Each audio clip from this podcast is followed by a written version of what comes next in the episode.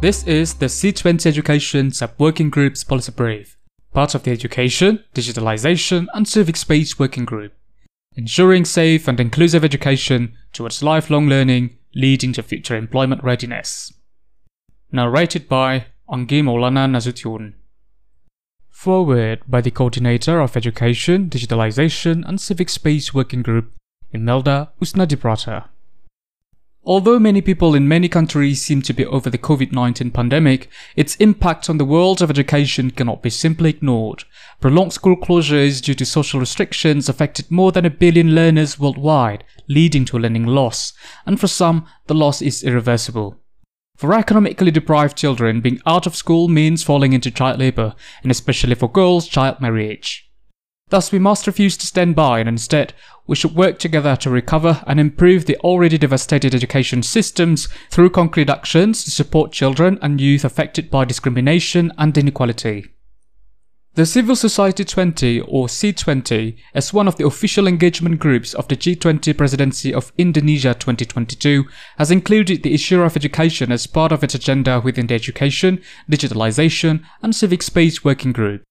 As the coordinator of the working group, I'm proud that through this platform, over one hundred fifty global civil society actors from forty-one countries have worked together to bring forth their voices in the form of recommendations for the G twenty leaders.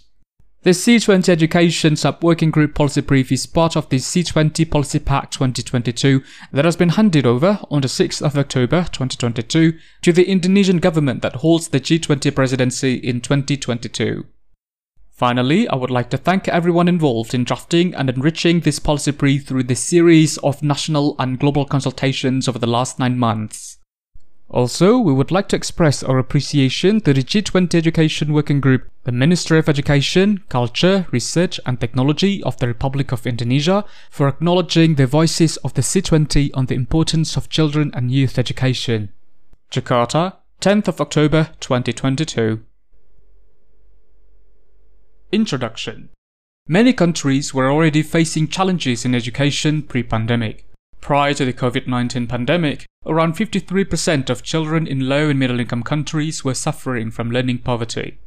Although most countries have achieved universal primary completion, fifty-six percent of elementary students in the world do not have basic literacy skills in reading, writing, and mathematics.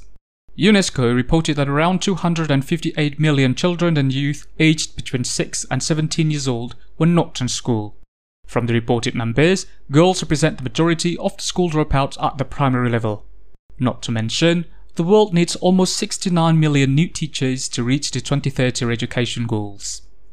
The pandemic has exacerbated the persisting and emerging challenges and inequalities in access to education. Over one point six billion learners have had their education disrupted by school closures in the last two years.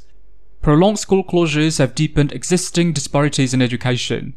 Many countries that had poor learning outcomes before the pandemic also tended to have longer school closures, and this exacerbated inequalities. Moreover, when it comes to economic consequences, the current generation of learners could lose as much as seventeen trillion dollars in lifetime earnings at the present value because of school closures, representing fourteen percent of today's global G D P. The COVID nineteen pandemic has led to the rise of education technologies, or edtech, as schools shifted from physical to virtual classrooms. For example, school closures as well as the closures of non-formal education institutions have led to a rapid shift to online and distance learning modalities. This widened the digital divide, putting learners from marginalized groups at a greater disadvantage. Learners from marginalized groups are those who are discriminated against due to multiple and intersecting factors such as socioeconomic status, gender and sexual identities, ability, geographical location, migrant status, language, ethnicity, religion, and caste. These conditions will certainly decrease their literacy and numeracy abilities, increasing learning loss potential and school and lifelong learning programs dropout numbers due to the lack of access to education services for marginalized and vulnerable groups. COVID nineteen has also changed the nature of work, and this trend will cause greater gaps in skills requirements. McKinsey predicted that in twenty twenty, twenty-five percent of the workforce will have held jobs that had not existed previously, and it is estimated that the number will jump to eighty-five percent in twenty thirty. Additionally, more than one hundred million workers in observed countries may need to switch occupations, a twelve percent increase compared to before the pandemic, and a rise of as much as twenty-five percent in advanced economies. At times like this, while world leaders focus on the COVID nineteen pandemic response and recovery, they must not neglect the crucial role that education plays in overall sustainable development. They must prioritize it as part of an inclusive, resilient, transformative, and sustainable recovery. It is thus more critical than ever to hold governments accountable to their commitments to education and bring together families, teachers, institutions, and learners from multiple layers to ensure access to quality education and lifelong learning, now and in the future. Therefore, three priority issues should be put forth. Through solidarity and partnership, the efforts to rebuild education or learning recovery for all during and beyond the pandemic would be: one. Ensuring access to universal, inclusive, and safe quality education. two. Bridging accessible digital technologies in education. And three. Promoting youth empowerment for a stronger and more sustainable post-pandemic recovery. Chapter one. Access to universal, inclusive, and safe quality education. Free universal education is a fundamental human right and is critical for an individual's well-being, agency, and prosperity. In twenty fifteen, one hundred ninety-three U N member states unanimously adopted the twenty thirty Agenda for Sustainable Development and the seventeen Sustainable Development Goals, including Goal four, on ensuring inclusive and equitable quality education and promoting lifelong learning opportunities for all. While education of quality has to be equitable and inclusive, sixty-eight percent of countries have a definition of inclusive education, but only fifty-seven percent of those cover multiple marginalized groups. The COVID nineteen pandemic has worsened the learning crisis. Almost every country has closed their schools at some point during the past two years. Approximately twenty-three point eight million children and youth may have dropped out of education due to the lack of access to schools or the decline in family income. By February twenty twenty-two, most countries had fully opened schools, but forty-six countries had only partially, and six countries still had their schools fully closed. It is estimated that ten million more children could fall off track in early childhood development because of early childhood care and education closures in the first year of the pandemic. Prolonged school closures have deepened existing disparities in education. Many countries that had poor learning outcomes before the pandemic also tended to have longer school closures, and this exacerbated inequalities. School closures and the lack of access to learning support or teacher contact and materials during the COVID nineteen pandemic has had a devastating impact on reported levels of learning around the world. In Indonesia alone, children from the poorest households have relatively lower odds compared to children from the richest households. According to the Save the Children Global Study, twenty percent of parents and caregivers of eleven to seventeen-year-old children reported that they had no access to learning materials. The closures of educational institutions have also reportedly led to an increase in gender-based violence, including early marriages and domestic abuse, which affect learners' mental health. Girls and women in particular are carrying a heavy burden due to increased domestic responsibilities on top of the high risk of gender-based violence. Consequently, although schools and other educational institutions have reopened, millions of learners from marginalized groups facing several barriers to education are still at risk of dropping out of school and never returning. The challenges for the adult and youth population continue to be alarming. In twenty-three percent of the one hundred fifty-nine countries that submitted data for the Global Report on Adult Learning and Education, fewer than one percent of youth and adults aged fifteen and above participate in education and learning programs. The report also highlights that almost sixty percent of countries saw no improvement in the participation of people with disabilities, migrants, or prisoners, while twenty-four percent of them indicated that the participation of rural populations has decreased. The rights to education will also face more formidable challenges in the face of the climate crisis and conflicts, which has and will continue to have an array of consequential impacts on human lives, including health, education, and livelihoods. The increasing global temperature will result in extreme weather conditions, flooding, droughts, and wildfires, among others, which will be destructive to people's lives, livelihoods, and education, and the populations who are more likely to be vulnerable to those climate-related disasters are the least responsible. Moreover, wars and conflicts, compounded by socio-economic and political crises, also threaten human rights and democracy. Again, marginalized and vulnerable groups are placed in danger and their health and education are disrupted. All these threats pose great risks to the present and the future of education. Furthermore, in many countries, education is being deprioritized in government budgets and plans. According to the twenty twenty-one Education Finance Watch report, two-thirds of low and lower-middle income countries have reportedly cut their public education budget since the start of the pandemic. UNESCO data shows that countries have been investing as much as sixteen trillion U S dollars, with ninety-seven percent of this investment happening in high-income countries, while only two point nine percent is spent in low-income countries. The uneven spending in investment could exacerbate the existing challenges in education in terms of access, inclusion, equity, and quality. Increasing the share, size, sensitivity, and scrutiny of education financing with comprehensive planning and resource allocation, as well as proper budget utilization, will be imperative to delivering quality education that is built on the principles of equity and inclusion and is able to reach and address the learning needs of learners from the most marginalized groups. Let us not forget that successful education recovery also depends on the well-being and continuous professional development of teachers. Thus, investing in these will have decisive outcomes. Students' learning conditions hinge on teachers' working conditions, but during the pandemic, teachers have had a lack of career development opportunities and faced increased workloads associated with double-shift classes.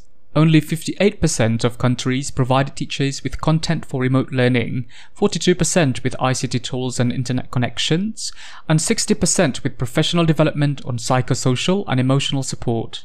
More effort is needed to support teachers in their transition to remote and hybrid teaching. The pandemic has highlighted the importance of parents and caregivers taking more responsibility for children's education and learning. Parents or caregivers' role at home determine the quality of children's and youth's learning experiences. Nevertheless, not all families have what it takes to ensure successful remote or online education. For instance, one in four parents in Indonesia stated that teachers were less likely to monitor children's homework, and this has affected parents' perception of their ability to support their children's learning at home. Parents were three times less likely to be able to support their children's learning at home without access to resources or worksheets from teachers. There should be collaborations and partnerships between the government, schools, parents or caregivers, and the community to aid current learning and be better prepared for future crises. Given those challenges, we urge the G twenty leaders to provide access to free, safe, and inclusive quality education for all. To achieve this, first, prioritize the inclusion of children, youth and adult learners affected by discrimination and inequalities. Those who are economically deprived, girls or women, disabled, forcibly displaced, living in rural and slum urban areas, in conflict or humanitarian crisis, and all other minorities. Second, ensure safe, violence-free learning environments by providing capacity building, continuous professional development, also upskilling and reskilling for teachers or educators based on the principles of inclusivity, gender sensitivity, child rights and child protection, and disaster resilience. Third, design remedial policies and recovery programs to mitigate learning loss, improve learners' resilience, and foster intergenerational learning for in and out-of-school learners in a collaborative effort among parents, communities, and schools. Fourth, ensure the enrollment rates from lower to higher levels of education. And fifth, provide child and social protection through monitoring of education and S D G four progress. We urge the G twenty leaders to increase and guarantee education financing at all levels to meet the needs of the most marginalized children, youth, and adult learners, also for teacher competencies development. In this endeavor, first, ensure accountability and transparency in public finance by prioritizing education in national recovery stimulus packages, enhancing domestic resource mobilization, widening the tax base and promoting progressive taxation, addressing illicit financial flows, negotiating for debt restructuring, and ensuring donors provide zero point seven percent of gross national income to overseas development assistance. And second, increase or maintain the share of public expenditure on education towards the international benchmarks of at least four to six percent of G D P or fifteen to twenty percent of public expenditure. We also urge the G twenty leaders to ensure stronger coordinated work between schools, learning centers, communities, teachers, learners, and families for better holistic education. To achieve this, First, include learners' voices to foster the co-designing of transformative curricula through transparent and participatory governance in education. And second, include meaningful engagement of civil society organizations in designing, implementing, monitoring and evaluating, scaling up and supporting policy development. Chapter two. Equitable Digital and Non-Digital Technologies in Education. The pandemic has transformed the world's education system to a distinctive rise of distance learning, e-learning, and education technology software applications that allow the shift from physical to virtual classrooms during social restrictions. The shift to distance teaching and learning has been the key to immediate policy response to ensure the continuity of education despite school closures. Online education and television are the most common modalities, which reach eighty to ninety percent of the school-aged population across G twenty countries. Many countries have adopted measures targeting disadvantaged children, including tailored teaching or learning materials, improved infrastructure, and flexible platforms. Countries have also introduced support measures for teachers, such as instructions regarding the use of online platforms, professional, psychosocial, and emotional support, or teaching content adapted to remote teaching.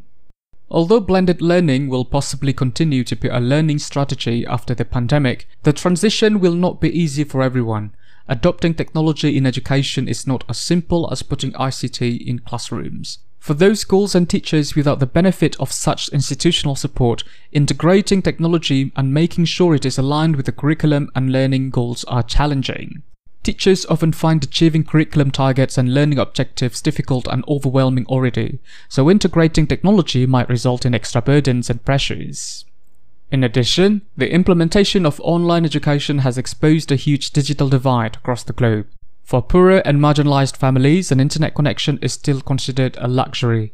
Learners from poor families, learners with disabilities, and learners from rural and remote areas are often left behind due to the lack of access to digital learning tools and technological devices. While more than half of low-income countries carried out online learning in primary and secondary education, only about one-tenth of households in the least developed countries have internet access at home. Furthermore, the disparity in the digital divide between rich and poor countries is in stark contrast, with eighty-seven percent of children and young people in rich countries having internet access at home while less than six percent in poor countries. The total number of children and young people who do not have internet access at home is approximately nine hundred million.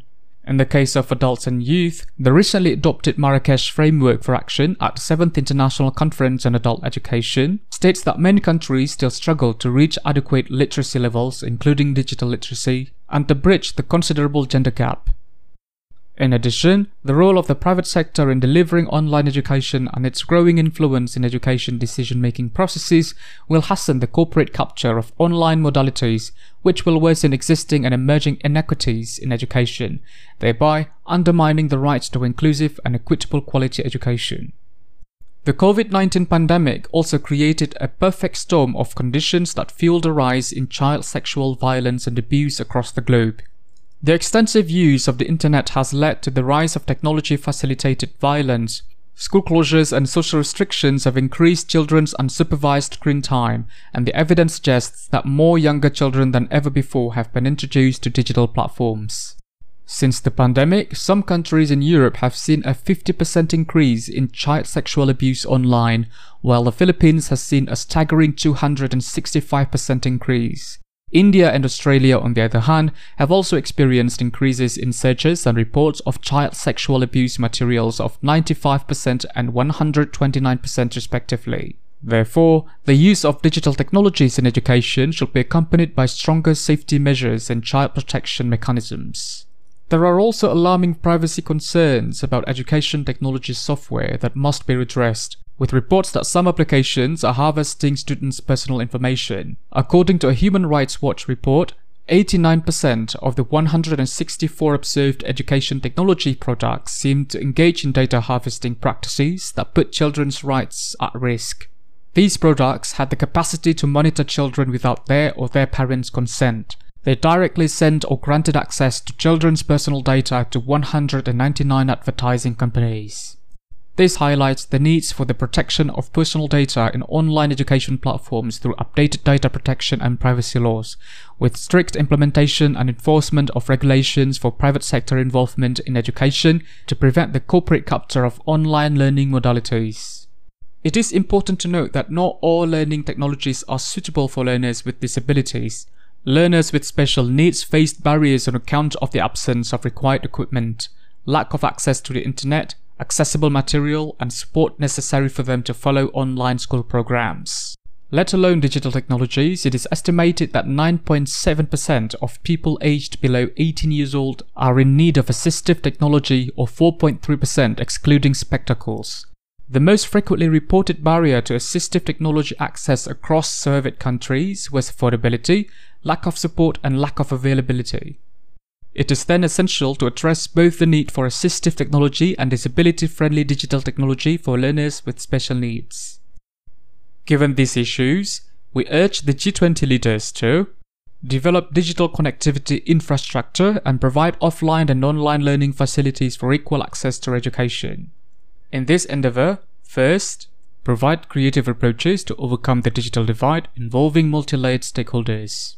Second, facilitate learners with no or limited access to digital technology, including those with special needs in the digital setting, income-deprived families and families in remote areas, for example, by providing assistive technology, guaranteeing schools with connectivity and reliable digital infrastructure, et cetera. And third, strengthen public education systems and enforce strict regulatory frameworks for private sector involvement in education to prevent the corporate capture of digital learning and to develop supporting infrastructure. We also urge the G twenty leaders to strengthen safe blended learning strategies for an uninterrupted education system.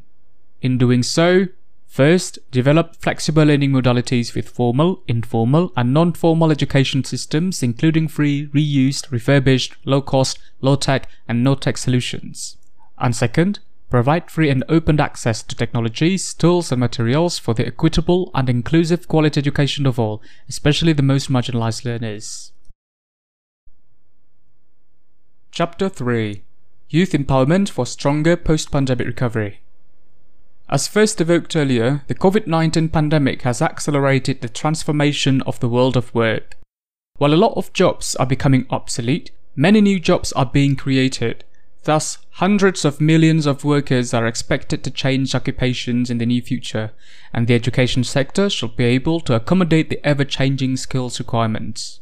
It is estimated that one point three billion people worldwide are already affected by skills mismatches.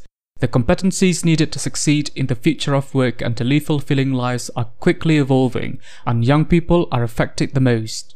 Based on the U N projections, the population of young people fifteen to twenty-five years old is predicted to increase by seven percent in twenty thirty. In twenty twenty-five, it is predicted that fifteen percent of the young workforce will be unemployed. The pandemic has worsened the youth unemployment rate around the world, but the rate was increasing even before the pandemic, from thirteen point six percent in two thousand, fourteen point four percent in twenty ten to fifteen point three percent in twenty nineteen, rising to seventeen point two percent in twenty twenty. Although the youth unemployment rate in the G twenty countries decreased in twenty twenty-one and twenty twenty-two from eighteen percent to seventeen point one percent, it remains very high in emerging economies like South Africa, Brazil, Argentina, Saudi Arabia, India, Turkey, and Indonesia. Significantly more women than men have been affected by the pandemic's impact on employment and the labour market. Young workers have also been hit hard as they lost jobs, were delayed joining the workforce or by dropping out of the labour market altogether due to a lack of opportunities. At the same time, learners are lacking important skills required to thrive post-pandemic. To meet the challenges of the twenty-first century, learners must be equipped with problem-solving skills, language and communication skills, I C T literacy, social and emotional skills, financial literacy, civic literacy, et cetera. This calls for a thorough review not only of the curriculum but also of education systems. We must prioritize the development of the whole person beyond academic skills to include skills for decent work and dignified life, as envisaged in the Sustainable Development Goal eight. The key to ensuring children and youth succeed is to enable them to attain the necessary skills, knowledge, capacities, and values they need to thrive in the post-pandemic world. In a rapidly changing educational landscape, twenty-first century education is linked to the ability to develop a strong base of knowledge about oneself and about the world. These are interconnected objectives that allow each learner to find purpose and be better able to participate in social and political life. Education should be increasingly integrated and based on themes and problems that allow young people to live in peace with our common humanity and our common planet. While it's vital that all children and young people acquire basic literacy skills, in order to thrive in the twenty-first century world, they also need to learn how to become responsible global citizens and master emotional intelligence. Accordingly, the question of what is learning for emerges. Given that curriculum is at the heart of teaching and learning, it can either hinder or facilitate improved learning outcomes. Formal, non-formal and informal education, technical and vocational education and training, and higher education serve as the bridge between education and work. These equip learners, especially those marginalized, with the skills they need to enjoy decent and productive livelihoods, as well as develop a sense of dignity and well-being. Nevertheless, not all people have the privilege to smoothly adapt to the changing world of work by receiving continuous training opportunities. While barriers and disparities exist in their access to inclusive, equitable, gender-transformative quality education, including formal, non-formal and informal education, many people, especially the marginalized, will lag behind, exacerbating economic inequity that will create social and political problems. Therefore, just like primary and secondary education for children, governments and stakeholders should also invest more in non-formal and informal education, including technical, vocational education and training, and higher education as required. This is especially important for the disadvantaged to enable them to adapt to the demands of the future of work and the world. Given those challenges, we urge the G twenty leaders to invest in providing access to education and vocational training to empower youth with skills required to thrive in the twenty-first century. To achieve this, first, guarantee budget allocation for in and out of school youth education and training. Second, promote public provisioning and support for non-formal or vocational training and informal or community-based education.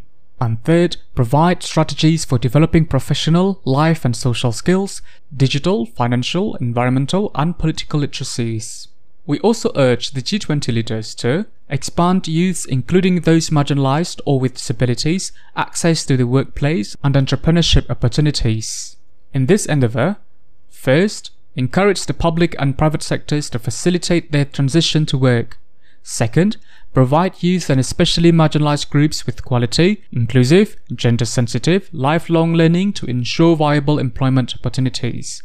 And third, improve youth entrepreneurship scheme to foster personal and professional developments that support economic growth. This is the end of the audiobook. Thank you for listening.